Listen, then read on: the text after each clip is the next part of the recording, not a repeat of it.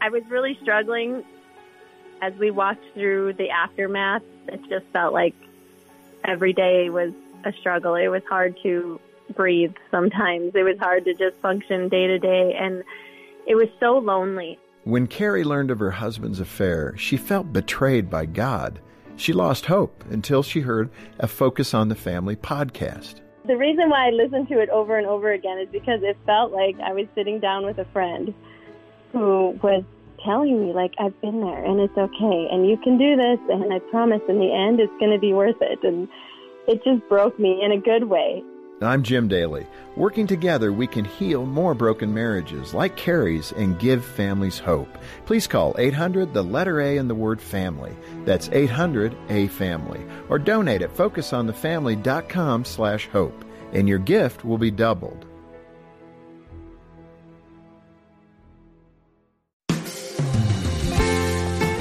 I know as a parent, it feels sometimes like you are caught up. It's a rush that never ends, errands nonstop. But what if there was a way that you could inject some fun with your kids into those scenarios instead of being all stressed out? I'm John Fuller, along with Dr. Danny Huerta, who heads up our parenting department here at the ministry. And we're going to hear now from Julie Lavender, who has some really wonderful insights for how to create meaningful moments with your kids, even in uh, simple, ordinary days uh, full of nonstop errands. Here she is now with Jim Daly.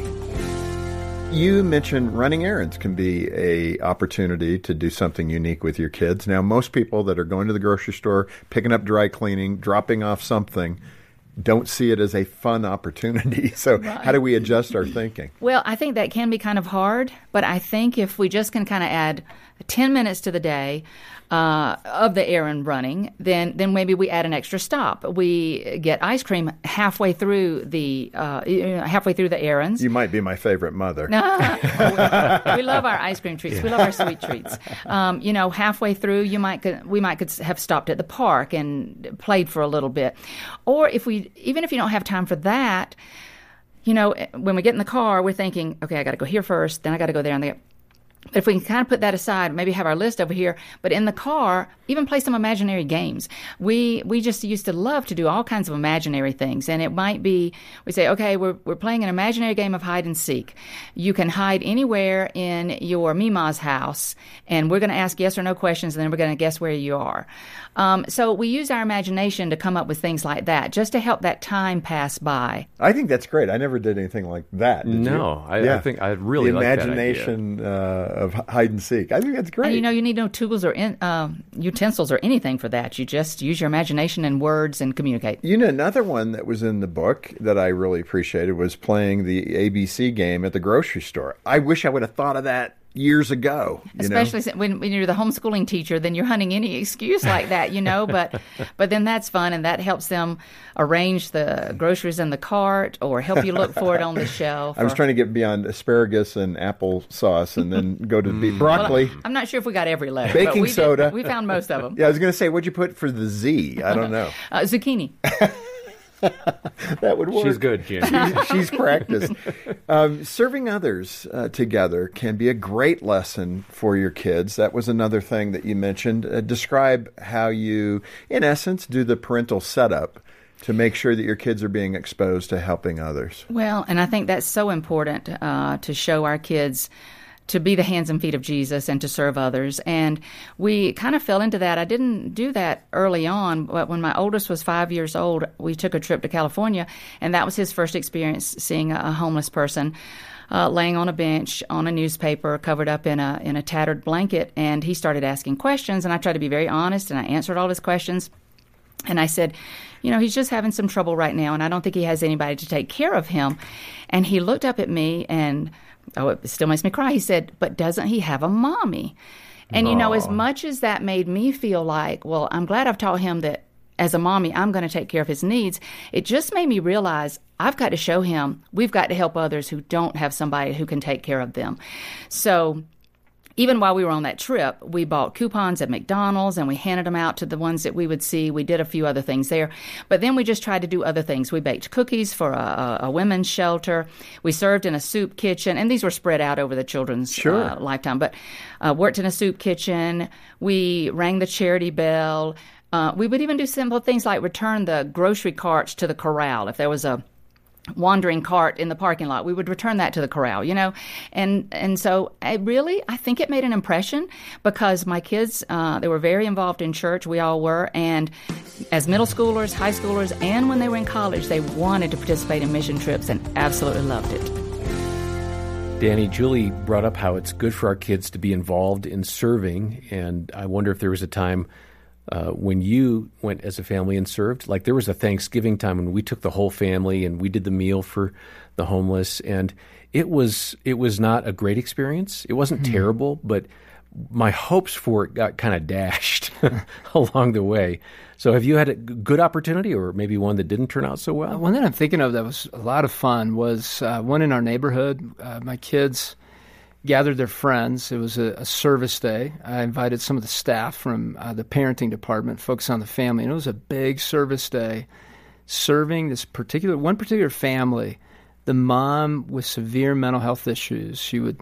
Uh, she had hallucinations, and oh. the dad was bedridden, and the son, the adult son, severe um, autism in their house. They're just their yard was out of control. They were getting notices from the neighborhood, and the kids loved to go serve. Mm. This young man that had, had autism came out. He was grumpy about being outside doing yard work with us, and it was fun to watch our just all the kids interact with him and bring life to him. And then we had tons of uh, literally tons of rock that we had to move. We had to put plastic down together there was coordinating, and I saw my kids just enjoying the day serving there.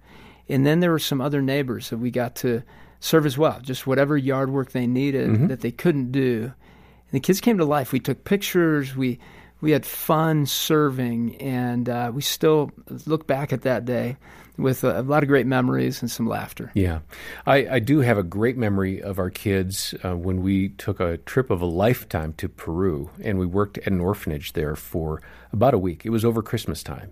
And I have so many fond memories of watching my kids engage very naturally with these other children, but these other kids came from really hard places and they had very, very little. My children played soccer, they hung out, they held the little ones, they served. It was a really rich moment.